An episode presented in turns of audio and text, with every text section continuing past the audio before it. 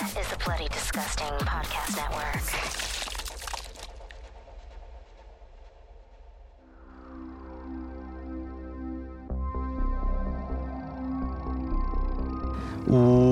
Welcome to KnightLight, a horror movie podcast. I'm one of your hosts, Prince, also known as Head Knight, and alongside me we have David, Spoopy boys. always and forever, also known as Nightly. On the other end there, we got Freddy. Spoopy time. Ooh, always and forever Oh, as well.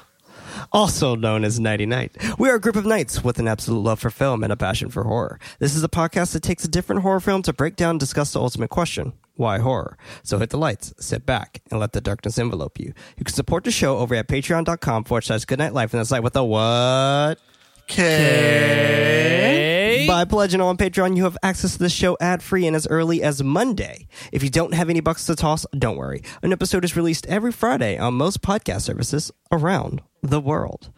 Now, keeping things going with our toxic relationship month, and I think this one's like hitting real close to uh, Valentine's Day, if I'm not mistaken. So this should be fun. this should be fun.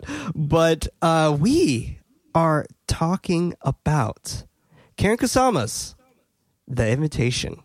Now we've covered her film before. We are one of her films, and I'm very excited to talk about this particular one because it is an entirely different vibe from Oh, yeah. Jennifer's Body. Very So, different. Very different vibe from Jennifer's Body. But first and foremost, guys, thoughts. David? Freddy, take it away. Oh, me first. Oh no. Okay. Ooh, you first. So it's kind of funny. I and a few of you guys know too because a couple weeks back, maybe last month, I put something on Twitter that I was currently watching this movie. And everyone was jumping on. It's like, oh, it's so good. This is my top 10 movie. Uh, you're going to love it. And I was like, oh, Oh man, Oh, stakes God. are high. Oh, God. Yeah, and I was watching. and I was like, "Oh, this is a very slow paced movie. I don't know if I'm going to like this." And then the third act happens, and I'm like, "Oh, okay.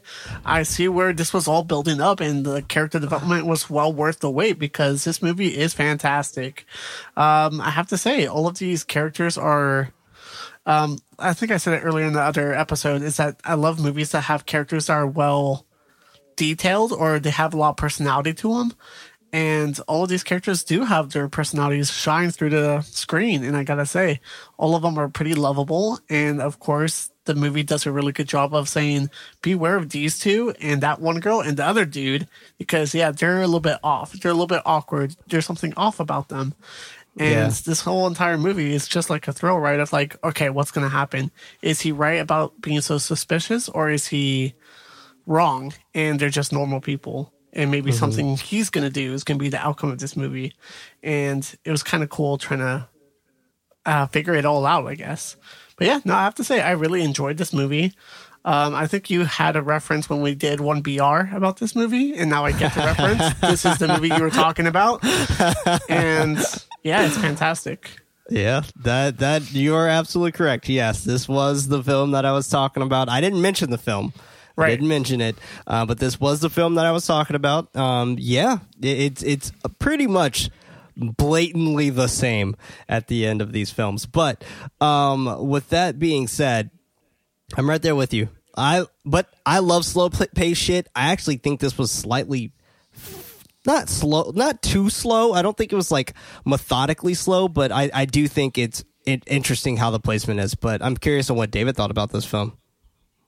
Yeah, I really appreciate this film. I'm actually not usually a fan of slow burn films. Yeah, uh, but the pacing on this one is um, really on top of it, right?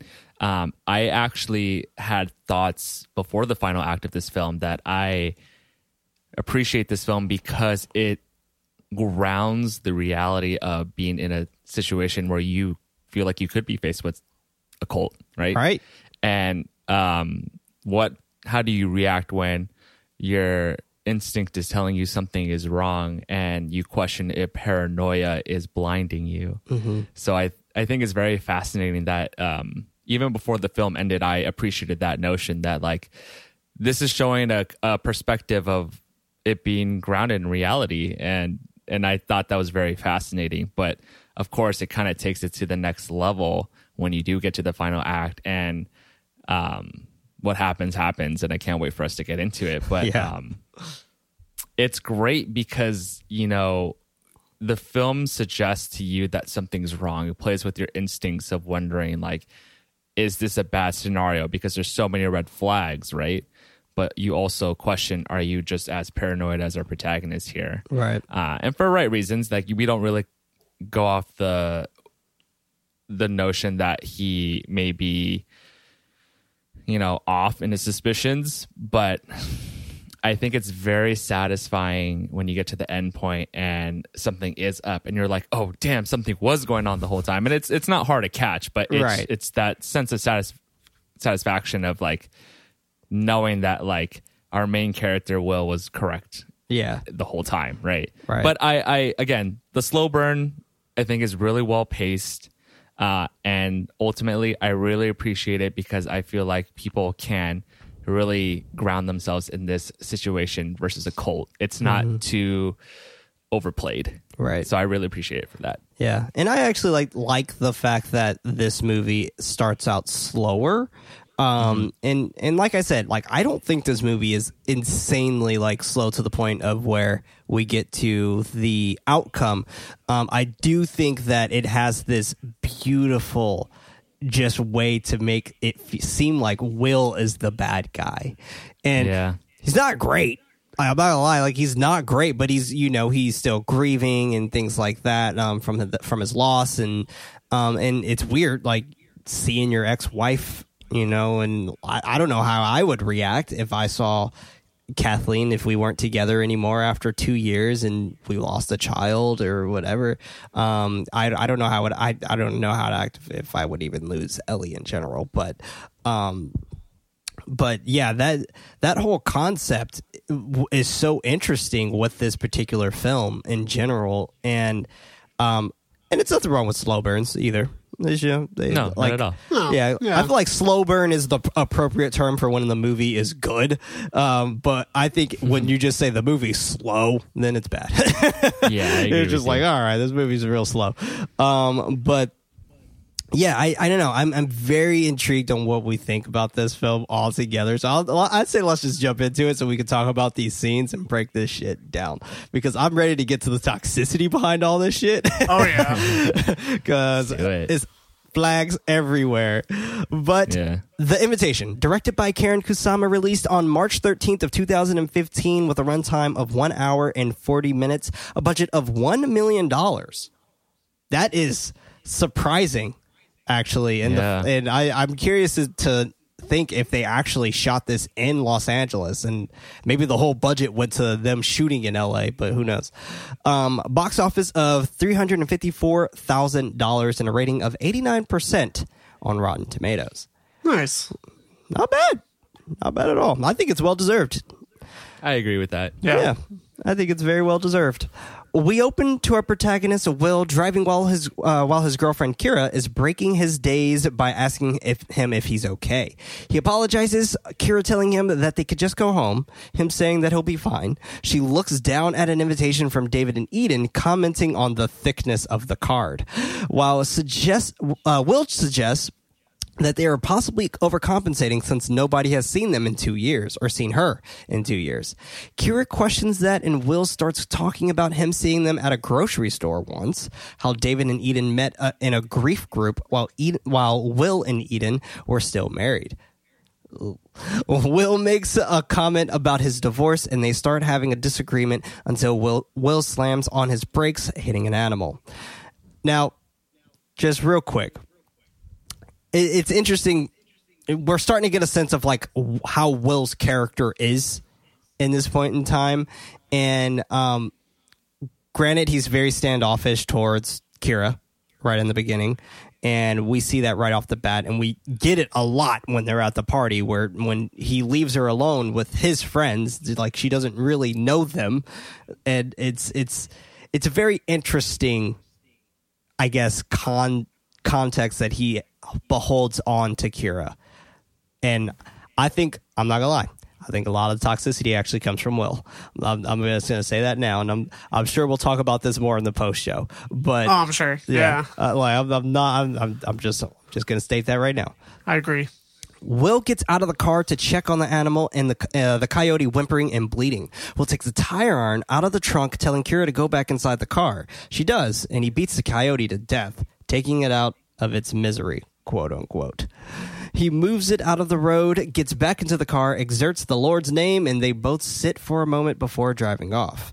I just love the whole introductory of this film. I just I think it's so perfect to uh, for for both of them for us to both kind of understand our two protagonists here. Right. And I have to They- say, even with the opening shot, the camera's like outside of the car and it's a blurry image of the main Yeah. character. And it kind of talks about, or just like the camera itself, is kind of like portraying the character as a out of focus person in a way. Right. And then another like cool imagery of this was the invitation too. It's in all black, and black usually means death in movies, which is also like you're inviting me to go die, essentially, which mm-hmm. I I Which- thought was pretty that's, creative. That's what what the, that's that was the plan, right? Absolutely. so it's like, oh, there's there's a lot of cool like film techniques that was used in the very beginning of the movie, and I was like, okay, at least this is a mm-hmm. well directed movie. I can tell that off the bat. So I really Right. enjoyed the opening scene. But of course, it's always hard for me to see an animal die. So I was like, oh no. Oh yeah, yeah, that was a bit I rough. had to do he- this. We're in. He took gotcha. took him two strikes, two strikes, and it it was interesting because it's like it technically didn't have to be there. Sure, it's metaphorical, but it technically didn't have to be there. Right. Yeah. s- Speaking on that, I saw this scene and I wonder what is this going to connect to later on in the film, right? And I felt like I found that moment, but I felt like it was unnecessary. Yeah, yeah, and I'm sure we'll probably talk about it a little bit later. Yeah.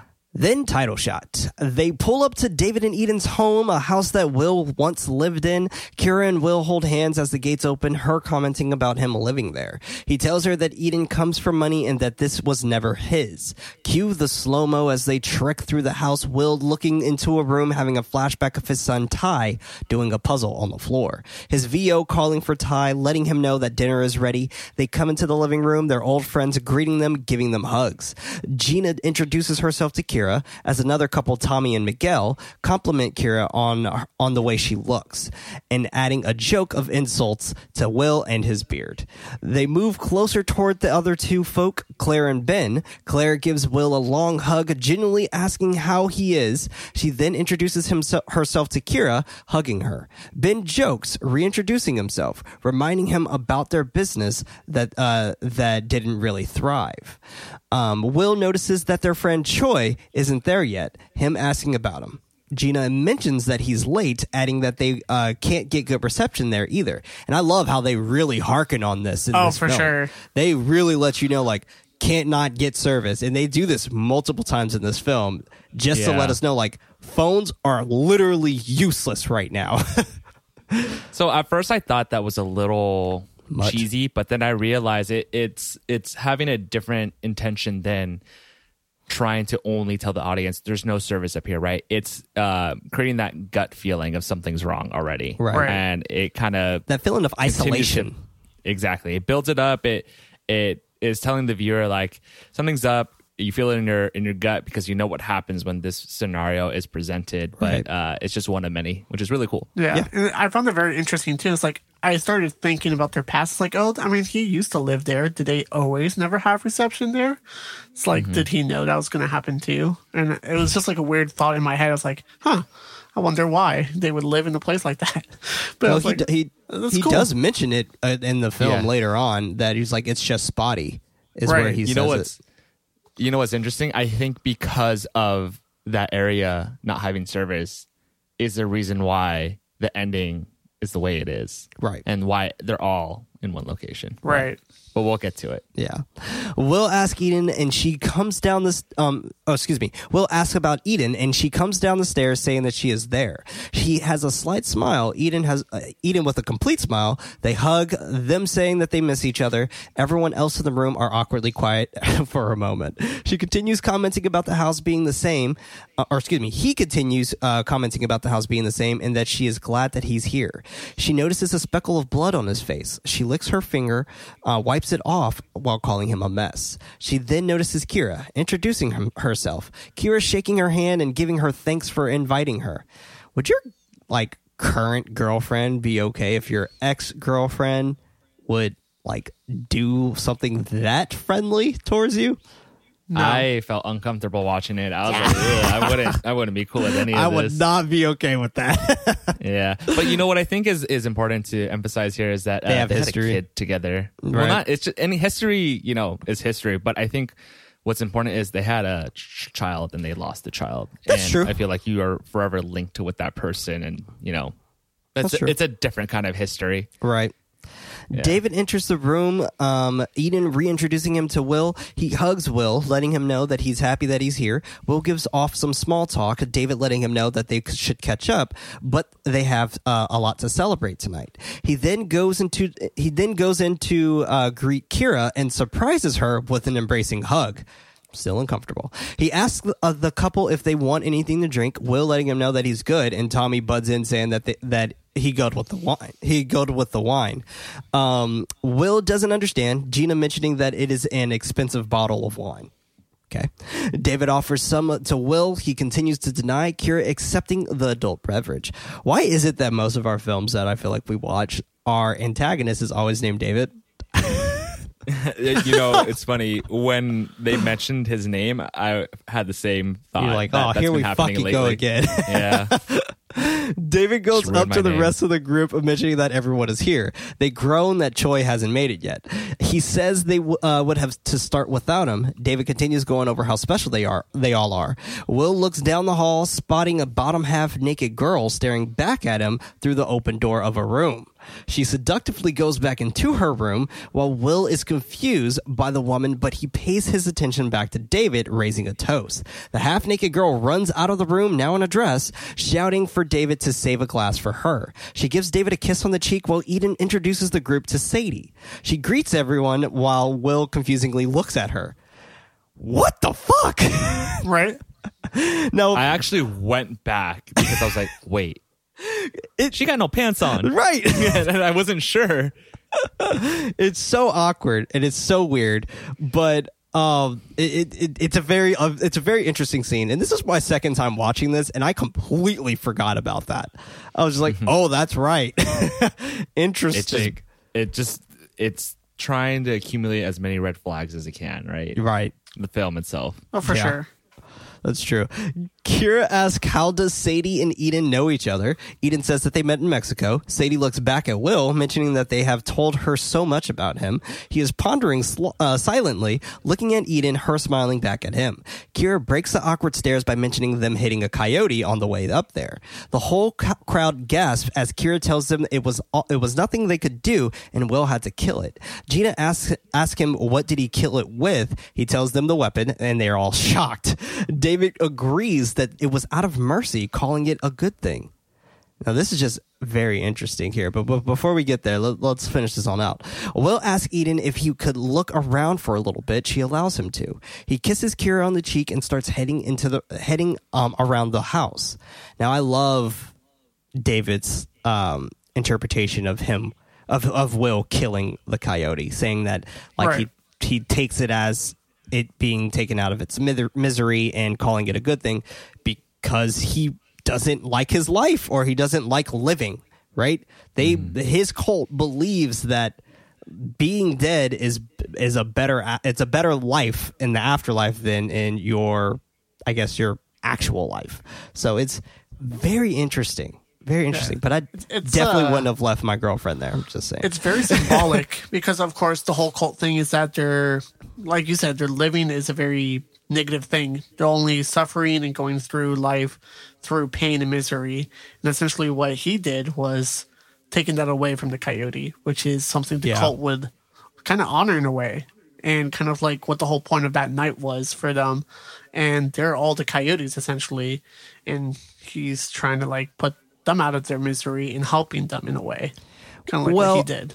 I feel like it's it's not even him helping. I th- I feel like it's mainly for Eden, right? Like I, uh, to have her go through with it, like you know where you, we'll we'll get to that p- part Right. a little bit later. But yeah, like I, it's it's a very interesting concept. I think. Will goes into the kitchen grabbing some water while having a flashback of Eden trying to kill herself and him stopping her. Eden startles him by whispering in his ear. He apologizes, her complimenting him on and his aura, um, then complimenting Kira. He thanks her. She moves closer towards him, opening a cabinet, asking him to grab her some glasses. Will asks about the bars on the window. She mentions that it's for security since uh, she was there alone for a while. While handing her a glass, he holds his her wrist out, complimenting her bracelet. She says that she got it in Mexico, him, him asking if that's where she's been for the last two years. Eden tells him some of the time, asking if he was worried slash thought of her. He he nods uh, that he did, her letting him know that she was fantastic and for him not to be worried. Will ask about it uh, being hard being in this house. She shakes her head that it isn't. He uh, and he comments that she looks different. She tells him that she is free and letting go of all that useless pain, mentioning that she wants him to have it too. They're interrupted by Ben calling Eden hot and giving her a hug. Ben asks about why they are why uh, they were talk. Or, excuse me.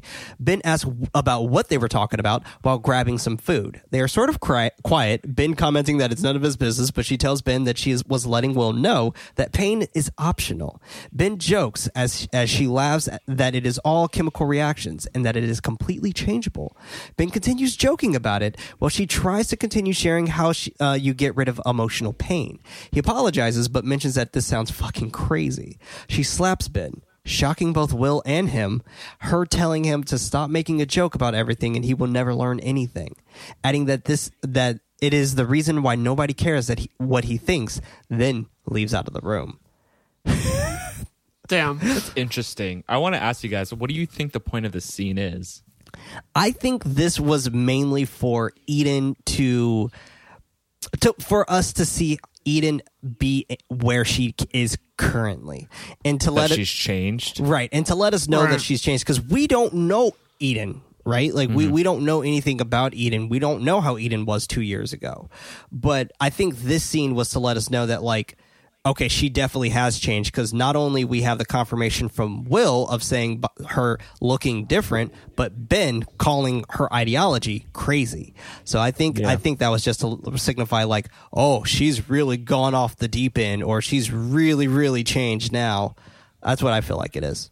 That's a really good point because I I questioned it. I was like, what what is the reasoning for this? But that makes a lot of sense to me. Yeah. Right. I feel like, oh man, it, it's a good setup to what the whole movie is gonna like show us as the viewer of the ideology of the cult, and it's kind of having her kind of introducing it to the characters too. Of like, this is how I live my life. I will tell you more about it, but this is the introductory of everything essentially. And Yeah. I always find it very interesting that her name is Eden too. Like the Garden of Eden. Exactly, kind of like the start of life, but it's the end of life that starts everything. It, it's really interesting to me, but of course, we learn more as we go along. Yeah. Ben cracks another slide joke towards Will, but they uh, watch her hand food out to the rest of the folks. Will ask if she has been acting like this the whole night. Ben says that that her and David both have been acting like that. He chats with Will about being about being able to process any way that that you want, mentioning that Will didn't lose his mind. Will questions him. Ben saying saying like her. Ben ask ask him how how it how he is. Will commenting that he doesn't know. Will ask ask him uh, where his wife Amanda is. Ben tells him that she's at home pissed with the kids, continuing that uh, he thinks that they um, hate each other. Ben jokes about them having angry sex, them sharing a laugh. Will telling him that it is good to see him before leaving out of the kitchen. And it's interesting because I like he doesn't seem like the type who would be married. I guess like he just he's he's so such a goofball. I feel like I don't know. Yeah. Eden offers Ben a glass of wine and a truce. She takes she she takes him with her. Will is looking over at David at the phone behind the stairs, about to walk off, but pulled uh, to sit on the stairs by Claire. This part's very fucking interesting because I thought you didn't have service. Oh, yeah. So It's spotty. yeah, spotty, but he was definitely on the phone having a full blown conversation for sure. So Yeah. I don't know. It, I thought that was very interesting. That's a good point. She tells him to ask her question. Oh, excuse me. She tells him to ask her a question, but he continues looking at David uh, going to the rest of the going to the rest of the party. Claire asks him again, and he asks about her getting tenure in her job. She smiles, letting him know that she did. a year ago, letting him know that she had a party and everything. He apologizes, but she shares that she shares that he's there with her now. They look at the group for a moment. Claire asking if it is weird to be here. A car pulls up, her thinking that it could be Choi. David opens the door and a man that they don't know embraces David with a huge hug. He comes into the room, David gathering everyone's attention to introduce Pruitt. Sadie excitedly hugs him. Eden stands and he warmly gives her a hug next. Ben introduces himself, shaking his hand. He offers him a, him a drink while he is going to grab himself a whiskey. The rest of the group introduces themselves to Pruitt, them mentioning Choi being late. He is confused by the by the name. Gina standing um, standing, sharing that it is her boyfriend. She says that he claimed he was going to be um, early, asking David if he called. David saying that he thought uh, he was going to come with her, letting her know that he hasn't seen him. She asks if if anyone gets service up there. They apologize, and even giving an excuse that they don't have a landline either. David tells Gina that her best bet will be to back uh, to be in the back of the house while locking the front door with the key. Very intriguing. And I'm, I'm on Will's side right here, where I'm just like, yeah, why are you locking the door like that? Yeah. Like, like it, it's just it's odd because it's just like I lock the door when my company comes to, but I I have it where my door can definitely be unlocked by my company. I mean, Right. think about it. The deadbolt on there is the it's reverse, right? Right. You need a key to lock it from the inside, and that's really weird. yeah, super, Super strange. sketch. But I also don't think Will is out of line here, and I think people should kind of have his back because Yeah, you know the fact that it's locked with a key and he's It's and David's odd. taking the key with him. That is very odd. that's that's weird. Like, I mean, like I Yeah. get it of you securing your home, but at the same time, that's that's weird. Like, that's Right. really weird. And that's the big thing too. You can tell that the house has changed over time too, because he went into the kitchen and he realized that there's bars on the windows now too. Mm-hmm. So you get the idea of like, oh wow, they definitely made changes to the house, including the lock being able to be locked from the inside, and it all has a purpose of keeping stuff inside. So as a viewer, mm-hmm. you kind of just kind of like go by it because you're like, oh, it's fine, and that's kind of what the main character does too. He has this suspicion, he sees the red flags, but it's his friend, right? It's Eden. Uh, it's not Right. going to be anything bad or malicious, but of course he has a lot of paranoia, and that's going to have him say something, but at the same time move past it, which is kind of weird to see. Yeah, and I find that interesting because Eden technically, I guess, isn't really his friend. It's just the fact that Right. they have Ex- this. Yeah, Well, I wouldn't even. I wouldn't even say it, it has anything to do with that. I just think it's like they have this bond, and Will's still looking for closure, where Right. Eden has closure, and he, pro- I'm sure Will probably feels like they should have gotten closure together versus sure. on these separate paths, and her finding closure a different way. Because I, I'm not gonna lie, I do think he has his suspicions, but he also has a lot of jealousy towards David, right? I'm sure. I mean, very interesting that you guys play, uh, painted that perspective because I never saw it as jealousy coming from Will. Um, I saw it as you spoke this bond, right? And I think again, it is very different when you've had a child with someone. Like I said earlier, you're forever linked, and I think it was this deep down caringness that he still has for Eden, and seeing that someone can be manipulating her Right. and putting her in danger. Right. And because they had a child together, right? There's, I don't think that love would really ever go away. And of course, there are situations where it could, but I think it wasn't coming from a place of jealousy. And I think that's kind of maybe where his friends had that perspective. But I, I saw it as his intuition was telling him something is wrong, just like he was saying throughout Right. the film. And truly, there were red, a lot of red flags, and uh, he he's not going to just stand by and watch that, right? right. Of That makes course, sense. yeah, of course. In in many situations, right, in reality, where someone like Eden would be like, "Hey, I'm fine, I'm happy." Uh, you kind of need to back off, and you don't live there anymore. That's not your house anymore, like he said when they arrived. But maybe because of the context of we're watching a horror film, we know something's up. Oh, for Sure. sure. So it's interesting. Yeah. Yeah, Especially when uh. Pruitt comes inside the picture too. It's like, who is this Oh, guy? yeah. This is all bad. And I just looked it up right now because I'm just thinking about names. Pruitt means what was it? It was a uh, brave little one in French, which is very interesting too, because he's kind of like one of the main ones to hold everything together, make sure the night goes as planned. I mean, follow through. David asks if everything is okay as Will uh, looks at the door. He tells David that he is fine, asking why did he why didn't he leave the key inside the keyhole. He tells Will about a home invasion a month ago, calling it sick. Will comments that he didn't hear about it. Tommy getting up mocking him that it never happened then. Ben joining in and joking about it. Will gets serious again, asking um, what if there was a fire. David agreeing and placing the key back into the door. He tells Will that he keeps the house differently, reminding him that it is his house while holding Eden. Eden asks um, if he can get them more firewood, reminding him that he knows where they keep it. Um, he gets up, Kira following him, but being stopped by Eden, asking if if he's always agitated. She tells Eden sometimes, while uh, while Will stops and slowly walks around the house towards the firewood. Will is outside, but we continue to hear Kira and Eden's conversation. Eden asks how Will uh, has been handling things, adding that he could be self destructive. Kira letting her know that he's doing the best he can.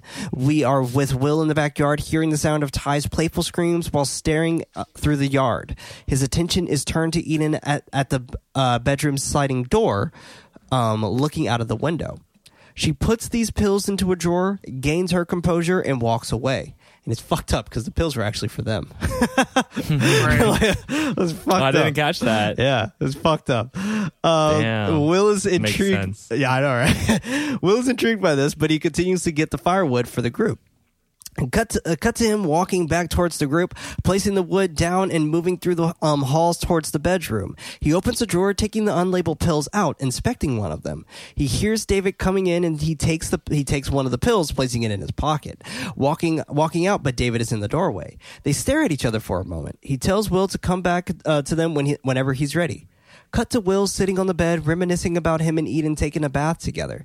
And this is why I think like he did have some slight jealous tendencies towards David because he, I think you're right, David. Like he does love her still. Like Yeah. he he still is in love with her, and he still he and I think he did really want that relationship to work, and I think she still loves him too. But Yeah. To to be, put put it very cheesy, he he still loves her, but I don't think he's in love with her anymore. that's fair. That's Wow, fair. yeah, Yeah. no. Ty Perfect. comes into the room smiling at them. Uh, Will tells him to go back to bed, adding that they will keep it down. Fucking gross. like I would hate to like walk in on my parents like bathing together. Yeah, it's weird. They give their "I love yous" before um, before him leaving out of the bathroom. Will cracks a joke about him seeing them naked. Will is thinking about this memory while standing in the doorway until he hears a scream from the from the other room. He goes into into the room see, to see what the commotion is all about. Gina spilling that they are in a cult. We are only 25 minutes into this fucking movie. Right. And we now mm-hmm. know that they are in a cult. So that's why I'm just like, they, yeah, like, I love that we spent so much time downstairs.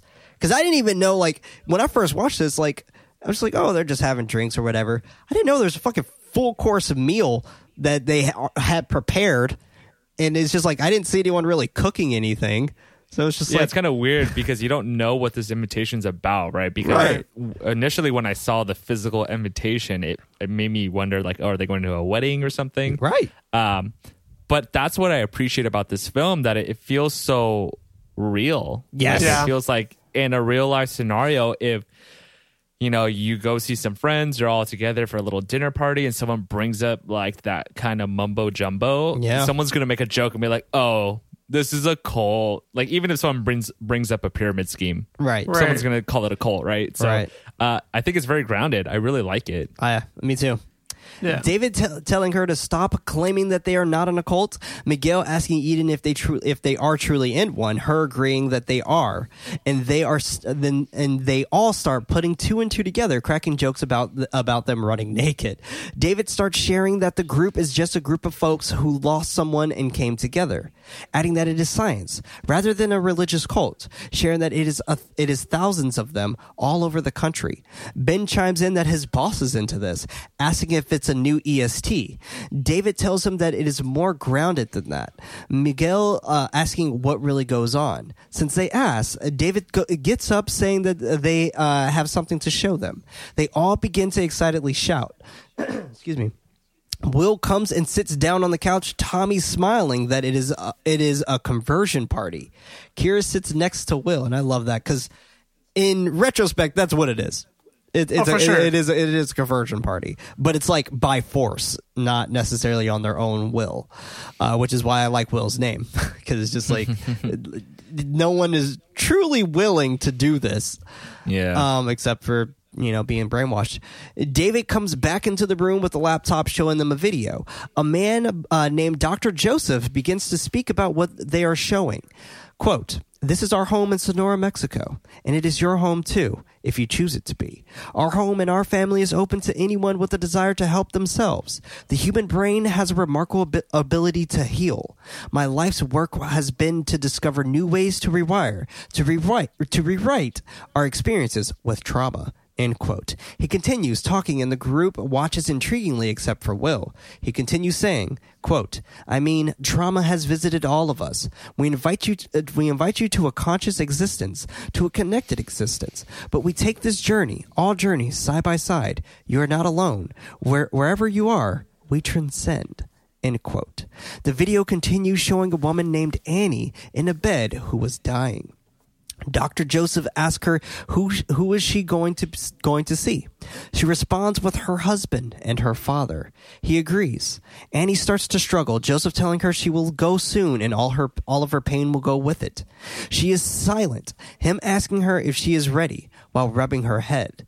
He tells another woman to breathe in deeply and feel it, fill it in fill it uh, fill in her spirit. She says that she feels it wh- while Annie takes her last breath.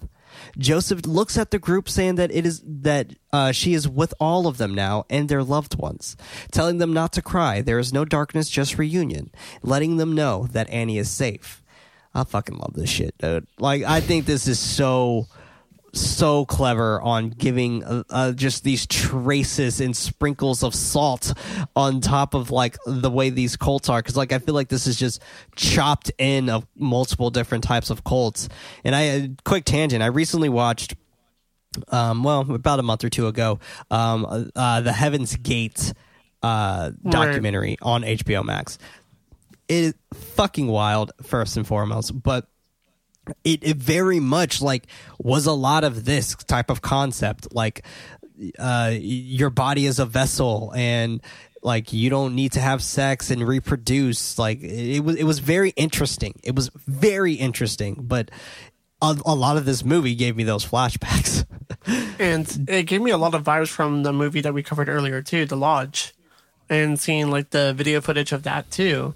And which which is a copy of the heavens gate right? And it all comes down to like a lot of stuff with like religion, and kind of like what we're talking about earlier. There's a lot of uses of like names in this movie that have to do with like biblical characters as well. Uh, Even Sadie is a name in a biblical story who's like married to Isaac, I believe, and she's known as like the little princess, and that's kind of like how she's treated in this group as friends and stuff like that. And it's just a very interesting concept, like cult in general, and how it's used in this movie because, like you said, they are getting forced to do this, but at the same time, they don't have to believe it. They're still going to execute the whole entire sequence of the night. And I feel like. thi- I think they tried to like Yeah. really get them on the same page I think they would have loved for them to accept it, but it was not like their main goals. Like if you accept it, that would be amazing because we want you to feel how we feel before this goes down. And I think they wanted to let them know what they were going to do. That's what I thought. Um, Yeah. But of course, they kept it a secret because they feel like all of their friends think they're crazy, which, you know, yeah. It's a little cuckoo bananas. David closes the computer, breaking the silence by telling them that um, uh, that is what they are about. Gina is shocked that they just watched someone die. Them asking if that was real. Eden smiles that it, that it is. Gina asks asks why would anyone want to see that. Eden claims that Annie wanted to show everyone um, that it was nothing to be afraid of, adding that she was very sick. Kira asks of with what, and she was barely that she barely looked thirty. Eden bluntly tells her that it was cancer. Ben chimes in and it, and um in that it isn't a bad way to go. Gina's still confused by them recording it, Sadie claiming that it is beautiful. Tommy and Miguel have a slight disagreement, Tommy calling it grim, Miguel calling it peaceful. Well, ask, uh, Will ask David why would he show, show them th- that at a dinner party? And I love how he says, like, why would you show me that at a dinner party, David? Yeah. I mean, but it, it's so weird. And like, how can you show someone that without, you know, a warning of what's Yeah. about to be presented? That's just so. It's fucking I mean, wild. I, it's, yeah, I, I understand like a lot of people are desensitized from like seeing death on screen, but at the same time, this is an actual recording of an actual person dying. And Mm-hmm. to just show that at a party, that's just so twisted. Right. And Miguel's uh, uh in the medical field too, right? So Yeah. like I feel like of like of course he's going to probably find it peaceful, more peaceful than all of them because True. he's probably seen someone die in a very horrific way, right? So Yeah. and dying with strangers because you're dying with doctors and things like that versus Right. this woman dying with people that she considered family.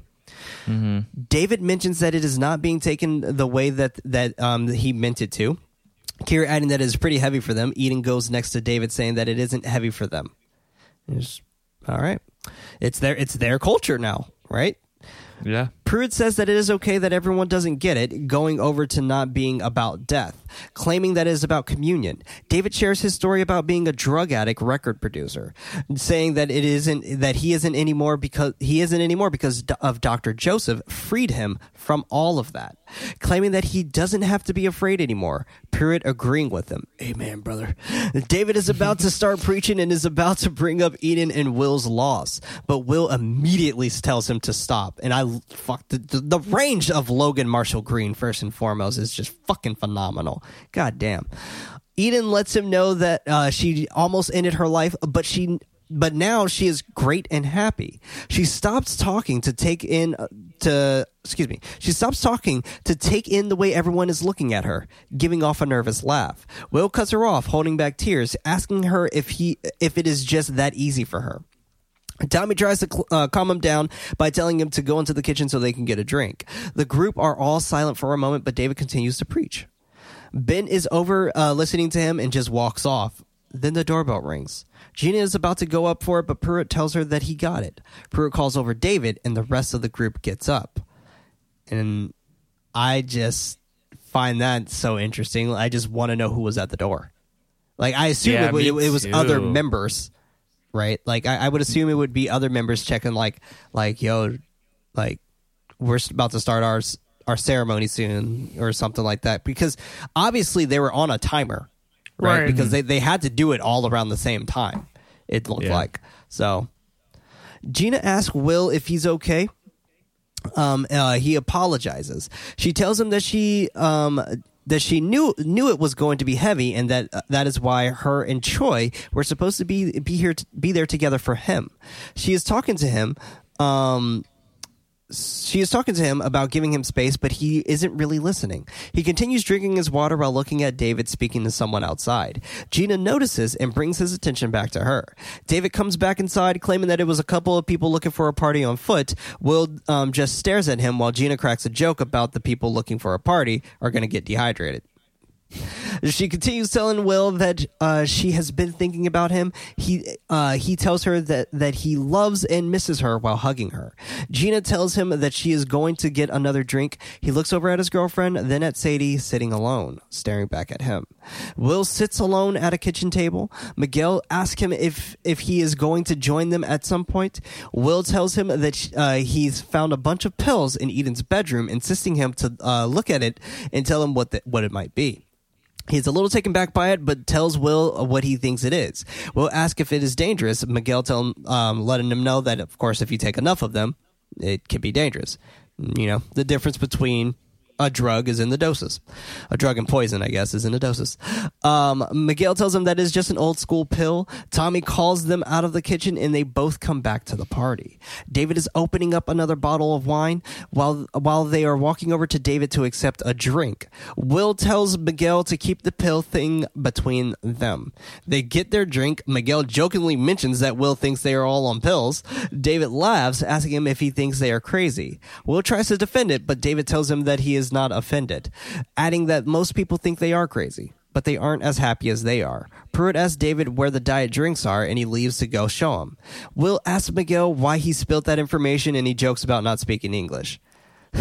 I actually really love Tommy and uh, and uh, Miguel. They're so cute. I think they are very funny. They're but again, so funny. Uh, so many red flags, right? I mean, Yeah. even here, David admitting that, yeah, people do think we're crazy, but we're happy, you know? Right. It's just, it's red flag after red flag after red flag. it's it's all very telling about all of like the characterization the characterization behind this cult, right? Yeah. What I think is so fascinating is if people kind of look back when they are in a bad situation, uh, they always have this false positive intent um, where they're like, something bad can't be happening, even though there are plenty of red signs. I think it's very indicative of situations that people find themselves in. Right? They Yeah. always kind of are in denial that they're in a poor situation or they're in a bad situation. And this film presents that exact representation of that, in my opinion. I agree. Oh, for sure, it Definitely does. agree. Yeah.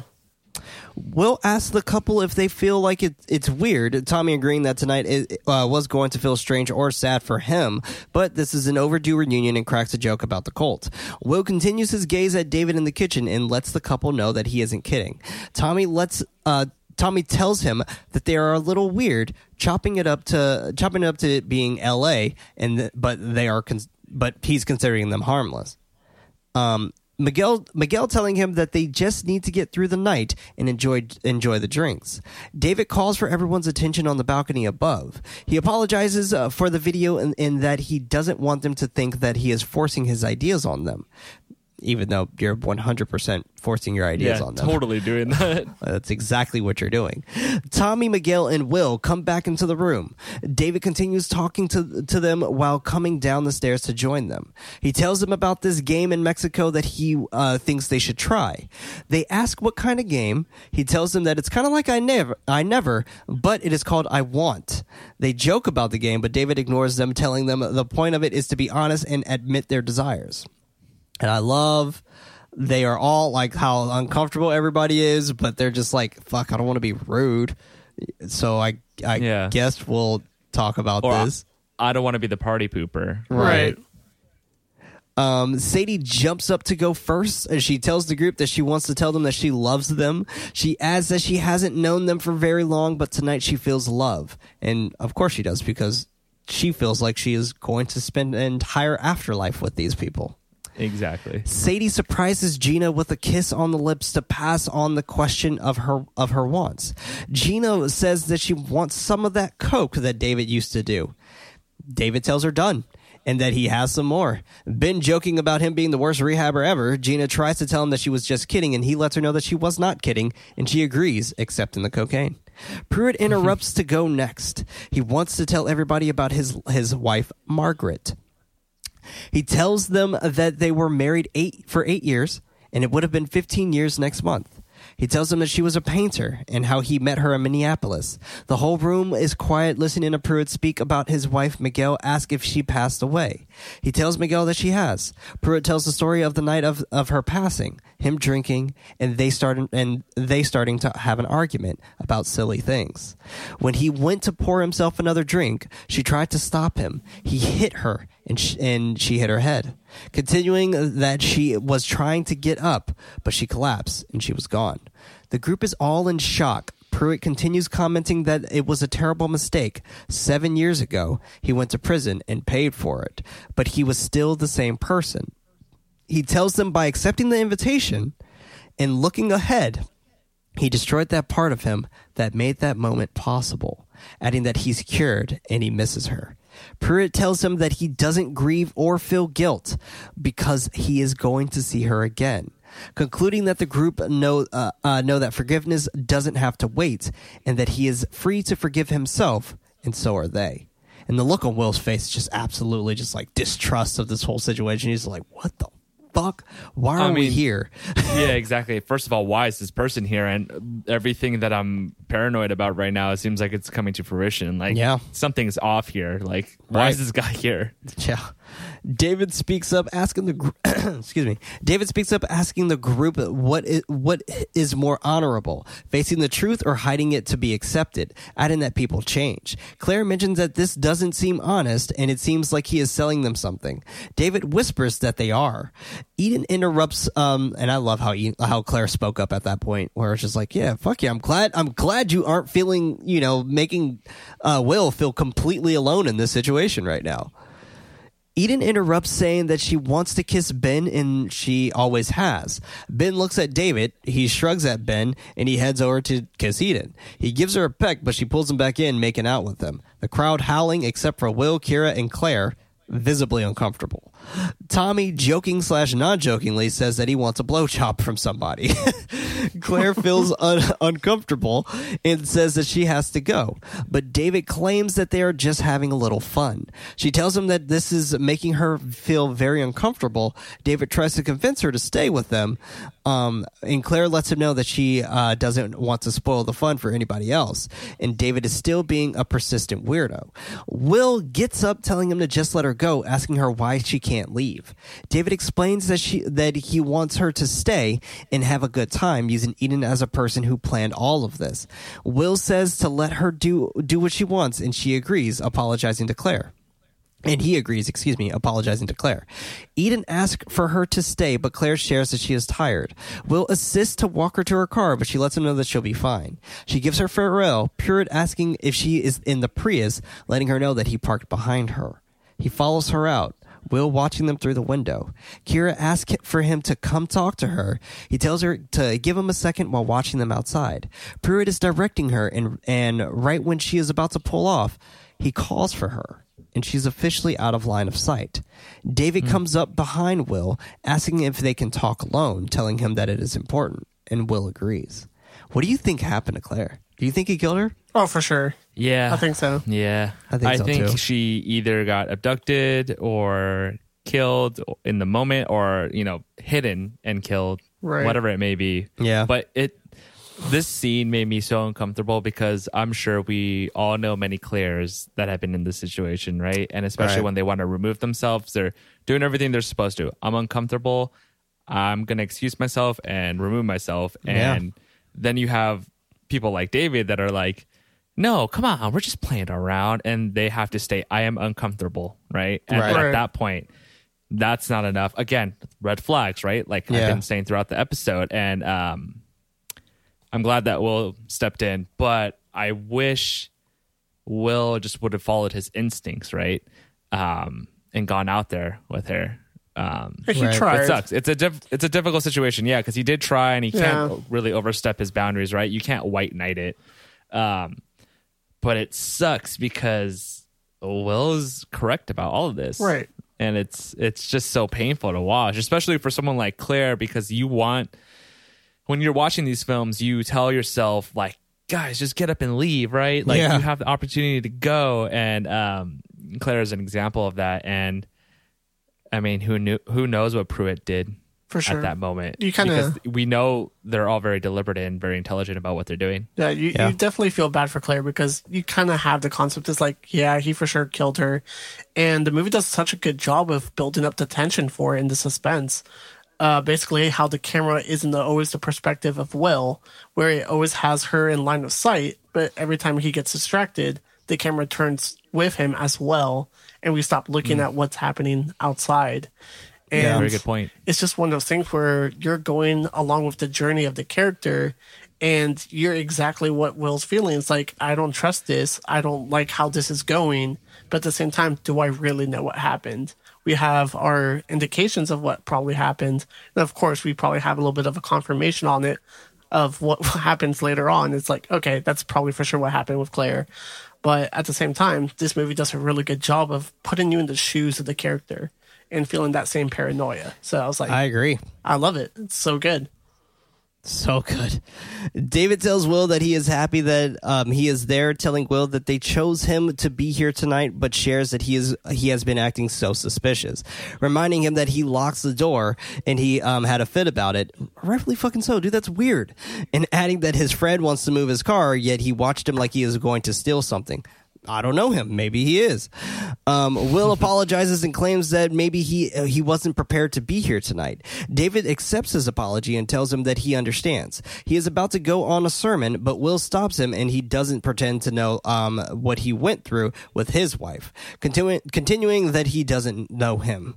Um, Pruitt comes back into the house, greeting the two men, letting them know that he tried to convince Claire to stay, claiming that he felt bad about scaring her, concluding that she seemed to understand before walking off.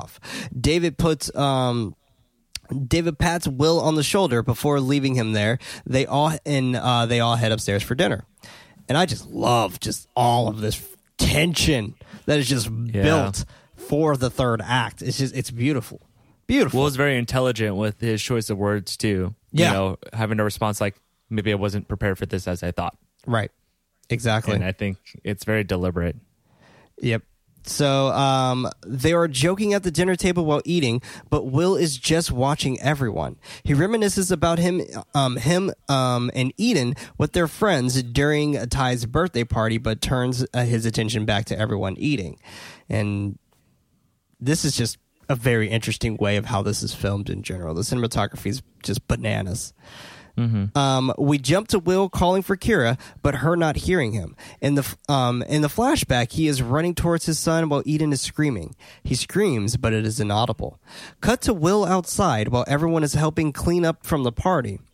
He is downstairs and he hears giggling coming uh, coming from one of the rooms. Will goes to check it out and um, it is Sa- it is Sadie showing radical faces in in the mirror and one being an inaudible scream. She looks at him through the crack of the door and he walks off. Sadie joins Will outside asking him about his relationship with Kira. He's just like not doing so good with Kira, huh? what?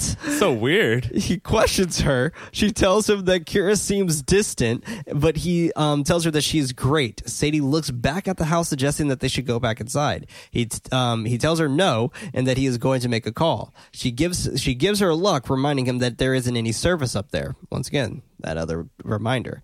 He lets her he lets her know that um, it goes in and out. She sits next to him, telling him uh, to have sex with her.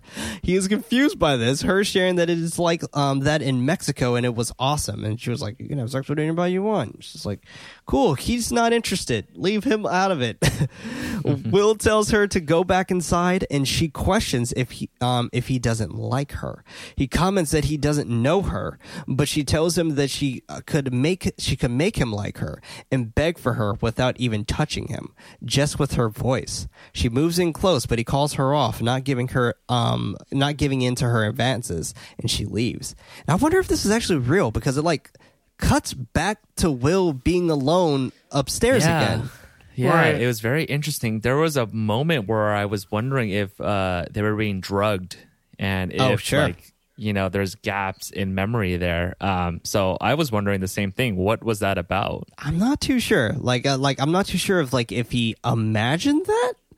Um, but I don't think so. I don't think it so either. I just- I just think this think was so, just too. an odd cut. Uh, is all like I, I that's all I think it was was just a very odd way of pl- this being edited in. maybe. I don't know. Cut to Will um, being alone and startled by Tommy asking him what is he doing outside. He tells Tommy that he needed a break. Tommy laughs, asking asking him from what. Will comments that there is something wrong here, but Tommy um, tells him that he's wrong, giving him reasons why Claire left and personality traits on Choi not being present. And the conditioning is just fantastic. I love how it's like working on some of the friends.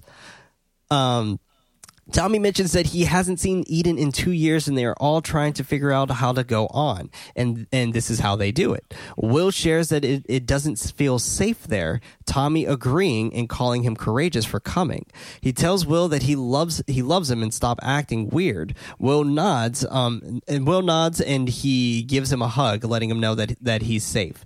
He heads back inside, Will staying behind for a moment longer. He looks at his phone and has a voicemail from Choi from earlier in the evening asking him to pick up desserts. Will is shocked while listening to the message, looking back inside the dinner party. Fade to Will walking back into the uh, walking back to the dinner table, everyone greeting him and wanting to play more of I Want.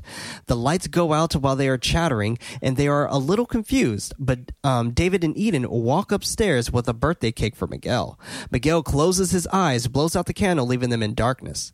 You have you have your hand raised? David? Oh no, I'm sorry. I'm sorry. Oh, no, you're good. Um, I thought you were just like trying to stop me. My bad. sorry. Um, Will ask where Choi is, everyone confused. He tells them about the message that he received, Gina asking Eden if that's true. She tells Gina that she hasn't seen Choi, Will, uh, Will starting to get more agitated and Kira telling him to stop. He tells her no, continuing saying that he got her message from Choi, who made the call from out right outside of their house. While passing while passing out plates, David says that they haven't seen him. Will not believing them, telling them not to fucking lie to him. Eden sticks up for David, and uh, everyone agreeing that they maybe um, that they that maybe he turned around or maybe he had something else to do. Irritated, Will ask why is everyone being so fucking polite about the situation and asking where Choi is again. And I don't blame him. Why are you guys being so polite? This is our Right. friend who's not here yet. What the fuck is going on? No one's heard from him. His girlfriend's here waiting for him for hours, probably. What's going on? Where's Choi? That's a great question. Gina asking what is going on. Eden uh, swearing that she hasn't seen Choi tonight. Will comments that something strange is going on there. Pruitt questioning him. Will shouting that he doesn't understand why uh, both Pruitt and Sadie are even there. Granted, David yells at, "Hey, these are my guests!" While while uh, Will turns his attention to Eden, he reminds her that they haven't seen her in two years, and all of a sudden they get invited to this lavish dinner. Sadie chiming in, and it helps people, um, but he ignores her. And I'm not gonna lie, uh, David, I got a lot of vibes from his character in The Haunting of Hill House from this. yeah. Okay. Like I, yeah. I, like I can definitely see got a lot of hit, lot, a lot of those vibes from this Yeah. as well, and I'm just like, It's hard to oh, cool. Yeah, like it's a very interesting correlation. But he's very different in Game of Thrones, right? Like, just like Oh, he's like a fucking warrior and shit in Game of Thrones. It's kind of cool. Uh, Miguel is about to say something, but Will slams his hand on the table, yelling that it is a fucking cult. Kira demands him to sit down, but Will continues, saying that um, this is about denial, calling it a brainwash. He reminds Eden about their son, and she is trying to ignore it. He continues saying that their son is real, and for her to not forget that. Eden is silent. Will asks uh, where Choi is again, Kira trying to calm him down. David suggesting that this um, being a misunderstanding. Will not wanting to hear it, hear it asking questions about about the locks, bars on the windows, and pills. Kira apologizes on their be- behalf, suggesting that they should go. Will continues to yell, but she demands that they are going now. They stop when the doorbell rings. David goes to answer it. Will looks over the banister, Gina running over, and it is Choi. Oh man. I was actually shocked. And You expect it to happen too. You expected it? I feel like I feel like it's once it, everything gets riled up, you start wondering like Choi's gonna pop up now, right? Like something's gonna be explained how he to to validate why he was legitly not there. Uh, so I was waiting for it because I, I I felt like it was gonna be deliberately done by David and uh, his crew, right? And I thought they, I don't know, I don't know how to explain it, but I thought they were waiting for the right time to bring Choi back. Right. It, it felt like Choi was definitely in on it.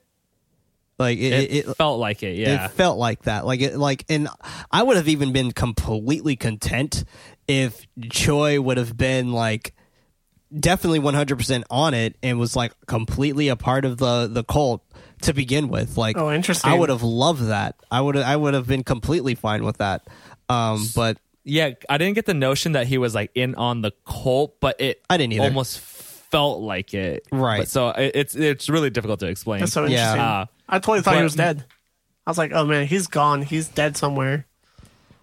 That's interesting. I, I, I think a lot of uh, theories came all at once for me. Yeah. Yeah, and and I'm right there with you where I, I feel like Choi showing up at the time that he showed up, like it, it did feel like it was planned, right? But it it felt like it was planned like uh, obviously for us as an audience to to make it seem like Will is losing his shit and he's just Yeah. paranoid up the ass cuz after this moment he's just like fuck, I should calm down. Like For like, sure. maybe I am overthinking all of this. Maybe this all is in my head. Maybe I am being overprotective, right? Um, and then other shit happens, and it is fantastic. Right. He apologizes Yeah. that work called him, letting letting her know that um He apologizes that work called him, letting her know that he called her. She hugs him, saying that she didn't get it, him asking her if she is okay. Everyone is looking over at Will while uh, Will is trying to fight back tears. Choi asks what's going on. Will calls out to David, him telling Will that it is okay. Kira tells him that they should really go, Tommy telling her to give him a moment. Will apologizes to Eden while crying. She accepts it, letting him know that he can't um, that he can't criticize them for finding their own way. He understands, claiming that it is none of his business and apologizing again for it. David also accepts his apology, letting him know that they are part of his family. They all are. Will excuses himself from the group, and this fucking scene deserved way more recognition because the paranoia, the paranoia, the accusations, the range behind all of these characters, just magnificent. And So I feel good. like Have we don't hear enough about this movie. Exactly. I never heard about this movie until watching it. True. Same, to be honest. Yeah. I've, there you I've, go. I've seen the poster before, which is interesting with the broken glass of the wine. Um, Mm-hmm. But I do have to say, like, it always brings me back to like the logic end. It's like, oh, is this a psychological thing where maybe he is he is the one that's crazy, and maybe he's going to be the one that does something that affects everyone, and that's where my mind went with this movie. Um, and the movie did a great job because that was its intention to like look at this. Choi is alive. Maybe you were wrong about everything just like the character is and then you have self-doubt. And like i said this movie does a really good job of having that ride be taken with the main character and putting you in his perspective and making you Exactly. think the same way he is. And i was like damn this is really good I think Will's character is designed in a way where you are you can immerse yourself in that character For sure. as if you're you are in the situation because uh, his his actions and his thoughts and his flashbacks really put you in his shoes, and we're really only focusing on his perspective. Um, so it allows you to kind of to invest yourself into him. Yeah.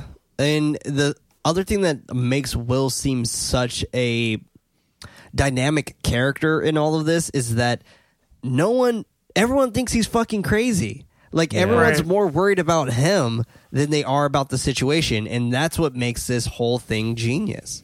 Mm-hmm. Is because everyone's worried about Will, and it, it just and David does a fantastic job in making him seem. You're welcome. Making him seem like he is, you know, crazy. Like Yeah. it's just like like a lot. A lot of it is just like like damn, he has his rights to be suspicious of me, but I'm going to use this against him because his friends don't fucking believe him.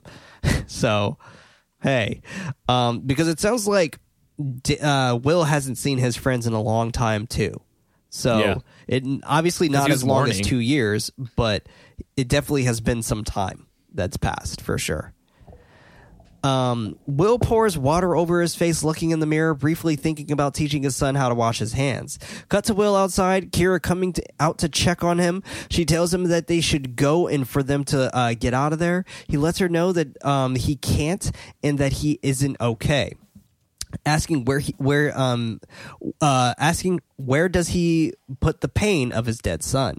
She understands him continuing to explain how it feels blaming himself for his son's death.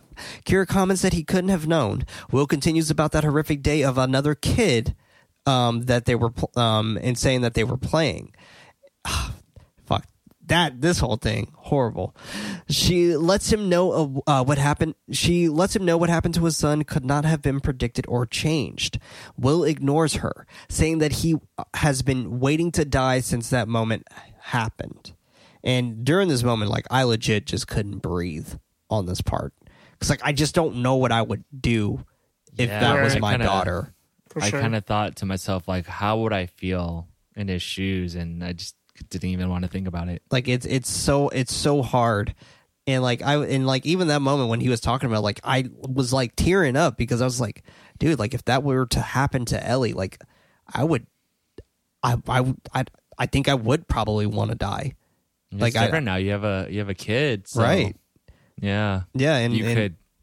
It's a lot more. It's a lot easier to empathize with now.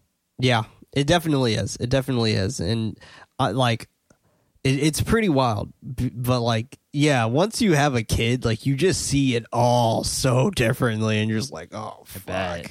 Oh man, Kira stares at him, uh, reaching out for his hand, letting him know that moving to- uh, moving forward isn't betrayal. He tells her to look at Eden, claiming that it is uh, what letting go looks like. Kira tells him that he isn't letting he isn't letting go of Ty, and that um she could help with that.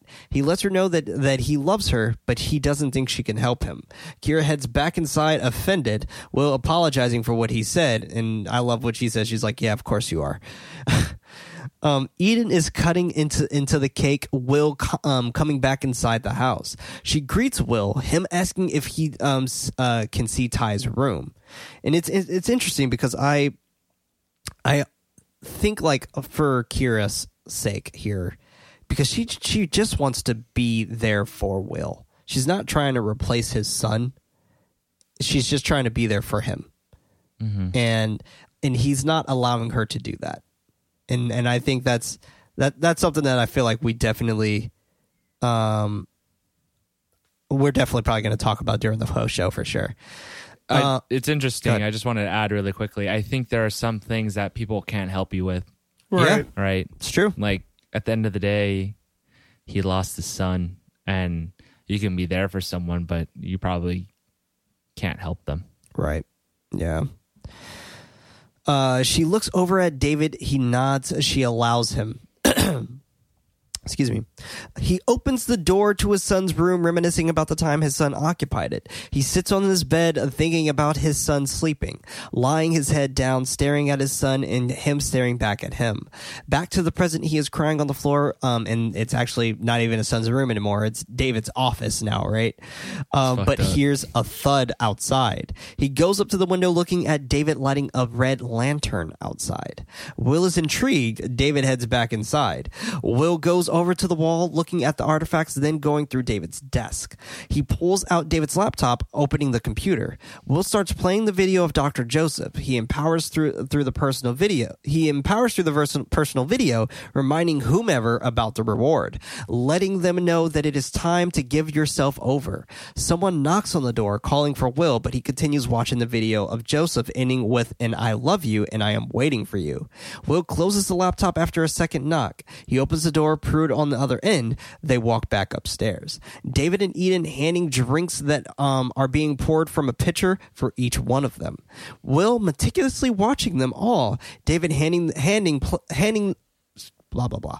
David handling the drinks, placing them in front of um, everyone, and placing one in front of Will.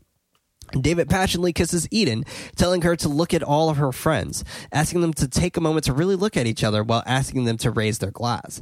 David gives a toast, quote, to a better world, to peace, cheers. End quote.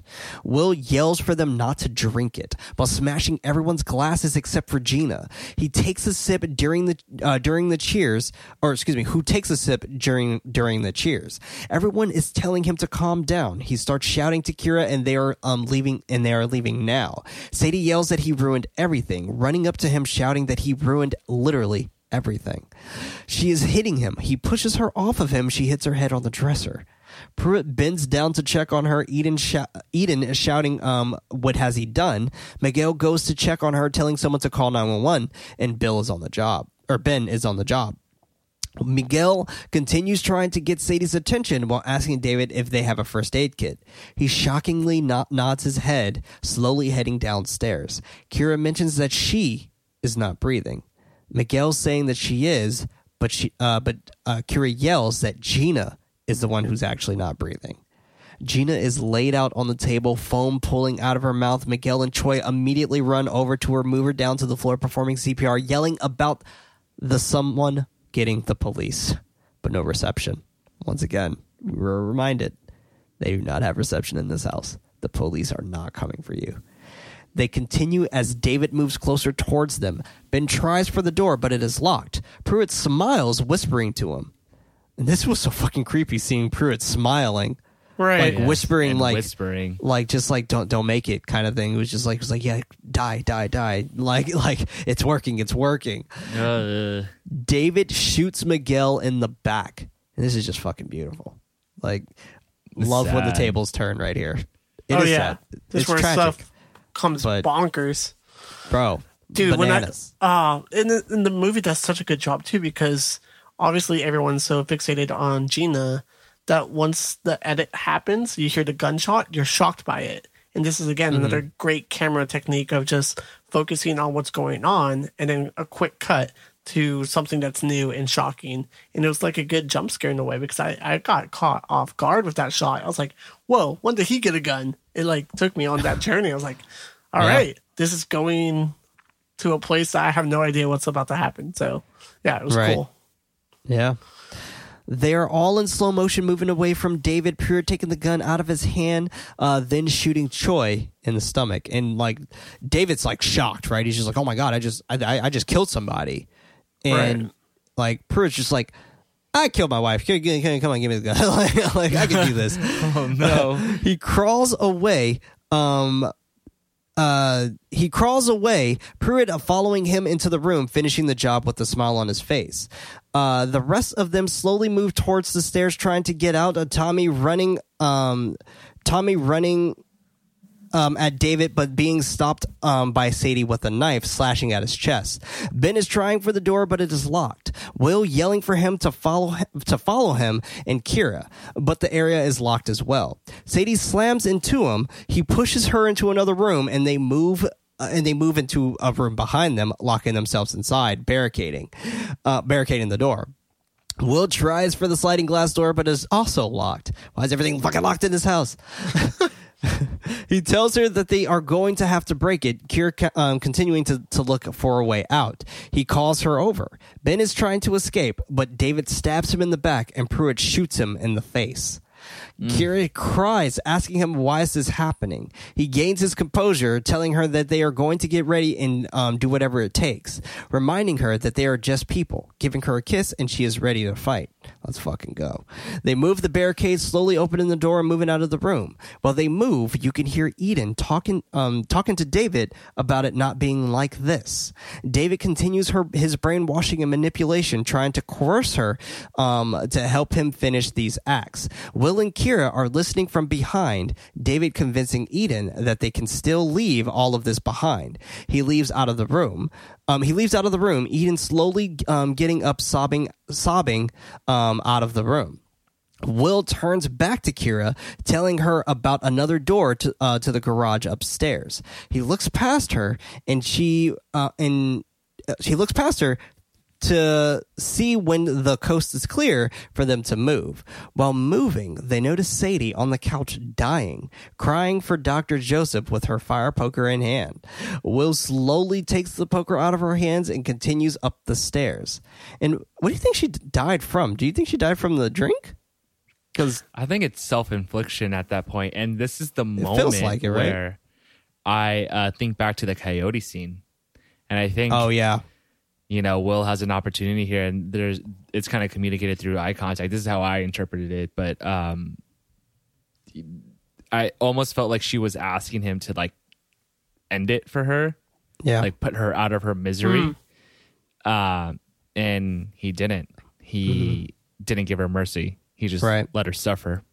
damn. Yeah, So that's deep. that's a good that, that's a good way to look at that. They uh, watch each step, continuing to move strategically. Once in the room where Choi was shot, Will notices the door is no longer there. Kira tries for the window, Will quiet, uh, quieting her down when they hear Pruitt walking up the stairs, gun in hand. Pruitt goes into the room, gun at the ready, scanning for, uh, scanning the room for a moment. Will hits Pruitt with the poker, disarming him, but Pruitt starts getting the upper hand. Kira runs over to him, Pruitt easily knocking her back down. Will crawls backwards, Pruitt telling him to not be afraid, sharing that this this is a plan for all of them. Will runs at him, but Pruitt puts him in a chokehold, telling him to let go, promising that there will be there they they will be there soon. Kira hits him in the face with a bottle multiple times until he goes down. And that guttural scream you get from Pruitt is just Yeah. fucking I had to mention that. I was going to mention that as well. It's like, like it's so it's- well done. it's so like like it's so brutal. guttural.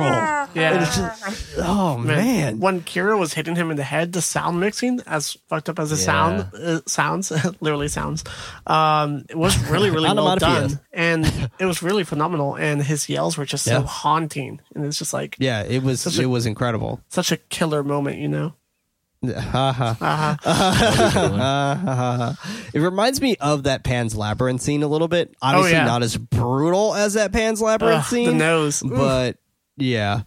Um, when Del Toro wants to, man, he can get fucking brutal. Right. Will grabs Kira's hand to get out of there. They stop when they see Eden pointing the gun at them, shooting Will in the shoulder. Damn. She's surprised at shooting him, apologizing for shooting him, pointing the gun at herself, then shooting herself in the stomach. Kira goes back to check on Will, telling him that they're about they they aren't going to die like this. David calls for Eden downstairs while um or excuse me, Will telling her to get the gun. He tells David that um, she shot herself. David whispering that um, that is good. She is in a better place now. Meanwhile, Tommy is hiding in the kitchen as David walks past, and Kira is checking to see how many bullets are left. She whispers that it's empty, but Will tries to use it as a tactic. David is walking up the stairs. Um, uh, Kira pointing the gun at him, but Tommy pulls him back down the stairs. They are struggling. Tommy stabbing David in the heart, staring at Tommy with his dying breath. Kira is is Kira and Will are still upstairs. Eden struggling to call for Will. He goes over to her. She tells him that she misses their son so much and that she wa- that she wanted to leave. She apologizes while they both sob, asking him to take her outside. He tries picking her up. Kira coming to help um, grab her from the feet and cut to them in the out in the backyard. Eden not being able to finish her last words before dying in the yard. This was a little over dramatic for my taste and a little cliche, but whatever. Really, this actually hit pretty well for me. I had to say. Really? Um, uh, Yeah, it didn't get me. ab- I was empathizing here because I just thought about that loss of a child, right? Right. And then uh, being so tormented as a mother that it brought you to this this mental state, and as you're dying, you're just thinking about how much you miss your son, and Well, like. I to justify that's not the issue I had with this. My issue was Okay. picking her up and taking her to the backyard to die in the backyard. Oh, really? Because isn't that where her That's son died? right. Her son died, but that wasn't the location that he died in, Got you. Got you. technically. Okay. But Okay. it's uh I guess it's the symbolism of like I want to be where my son died, kind of thing. I don't know. Yeah, it, it, it seemed a little bit off, but at the same time, it's like it's supposed to be a moment of connection that they had with their son. And I pretty much put here having this being the toxic relationship month is that she never really let go, even though she said that she did. Her whole point of joining that cult and wanting to die is so she could be reconnected with that person. And it kind of Yeah. goes in the whole, I guess, psychology of like not being able to let go fully of the situation. You could still honor the person's memory, but the toxicity is the obsession of not letting go of her son fully and not living her life and continuing on. She'd rather end it and be with him than be able to let go and continue her life as normal and kind Right. of live with her, uh, live with his memory rather than try to regain it. which makes sense. That that all makes sense. I just I don't like this scene. That's fair. I just I just think What I this- thought, I just think this scene is just a little much for me. when they were picking her up, I'm like, oh, you got your hands all over the body, you got your evidence all over there. Yeah, I, I would have definitely been like, hmm, self defense, I guess, everywhere. I don't know. Uh, they get up, hugging Tommy about Miguel as he sobs, and uh, then he heads back inside the house for them, or for for him. David notices the red burning lantern, him and Kira limping over it, over to it, and noticing that the whole neighborhood is burning with lanterns. They hold hands as sirens ring throughout the neighborhood. Then credits. So good. Very one br. Very Oh one my BR. Um, Or yeah, so- one BR is very the This invitation, movie, I that's guess. true. I ve- I've definitely thought of one BR when I saw that. Um, but uh, going back to what I was saying earlier, like uh, the context that I made in my head, uh, because at first I was like, oh, that's a little silly. That's a little typical ending, right? When it comes to anything cultish, is like they're everywhere, right? Um, I like to contextualize it with the notion that they're all in that neighborhood up in the hills of LA because there's all they all have difficult getting phone service up there. Mm, that- yeah. And that's how I That's create the context around it. But that's just Right. in my head. And I love the context of the conversation they had earlier. It's like, oh yeah, there's thousands of us, and especially in the New York and LA sections. And it's just like That's what I want to touch on. there it is. It's like that. That's exactly it. Because see, I want to touch on that because when he said that and knowing where uh, David came from and so on and so forth, these are people who are fucking rich. Right. Like mm. these aren't these aren't poor people, and that's what and he even mentions that in the party. He was just like, like we're not a cult. We're smart people like yourself, and we're upper echelon and all this whole other shit. So that is what made me think like why they're in the hills because it's mainly rich people doing this shit. Rich white people is what I would say, but yeah. No, fair enough. Yeah. but it, I, I, I just find it so fascinating because it, it's it's a very interesting thing. But hmm. but I got some movie facts for us here. movie, facts.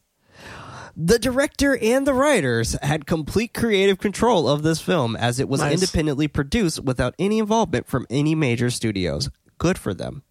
Yeah, good, for, them. They did Yeah. a good job then. Zachary Quinto, Luke Wilson, and Topher Grace were the original cast of in the major roles.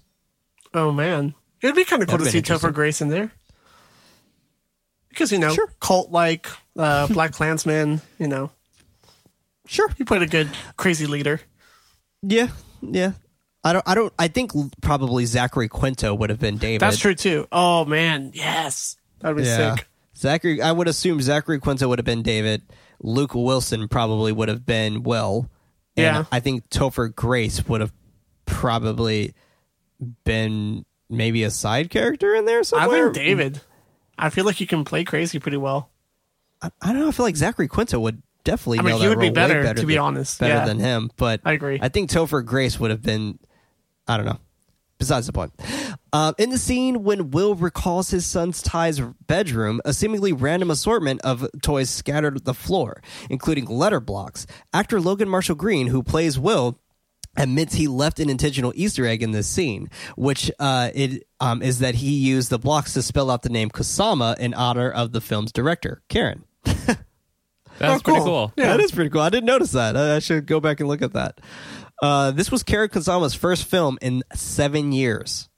Wow, The other film bes- before that was Jennifer's Body. wow. Knocked it out of the park. Knocked it out of the fucking park. Um, and the last one here, um, or let's do two more. All the wine at the party is poured directly from the bottle until the final round, which I also noticed. And I noticed this because my grandmother always said, never take anything that's not capped. Just Yeah, I've always been told never drink anything that is like an open liquid. Exactly. Basically, like you don't know where it came from. Right. right. Yeah. um, which is poured from a decanter. The detail provides a hint to the viewer and to Will that the party has become dangerous. Um, it could be inferred from the wine drinking that the cult is heavily based off of Heaven's Gate cult. Whoop whoop. Fucking nailed it. In which 39 Yeah. members of the cult committed uh, ri- ritualistic suicide. However, there seems to be potential influence from Charles Manson's cult, which originated in a time renowned for open and free love. Very intriguing. Very, very intriguing indeed. Oh man, y'all, what a film! I love this movie. I, I do love this too. movie It's so really much. good. I love this movie so it's much. It's worth a watch for sure if you haven't seen it before. Definitely. Um, but the next movie we are going to be covering on our toxic relationship month is going to be Swallow, which this movie has a very, very super deep soft spot for me personally. I watched this movie when I was extremely vulnerable, um, and I'm excited to talk to you folks next week about it. But Swallow is going to be our next film. Um, but let us know what you think about the invitation over on Twitter at KnightLight underscore pod or at GoodKnight Life. All in the show notes. Um, but yeah, we definitely want to keep this conversation going. I'm very intrigued by all of this because I, I, I fucking love this movie and I want to hear your thoughts too. Um, but this was KnightLight, a horror movie podcast. I was one of your hosts, Prince, also known as Head Knight, and alongside me we had David, Stay spooky, everyone. always and forever, also known as Nightly, and on the other end there we had Freddy. Thank you for spending this spoopy time with us. Yeah, thank you. Also known as Nighty Night. Our efforts to get this show out is not enough. We need your help to spread us out to more ghoulish nights. Rating us with five stars is very helpful, but we would love for you to recommend this podcast to someone who would actually enjoy it. You can further support the show over at patreon.com forward slash GoodKnight Life. That's not with the what? Okay. Nate. By pledging on Patreon, you have access to the show ad free and it's early as Monday. If you don't have any bucks to toss, don't worry. A new episode is released every Friday on most podcast services around the world. And remember, everybody, don't forget your nightlight.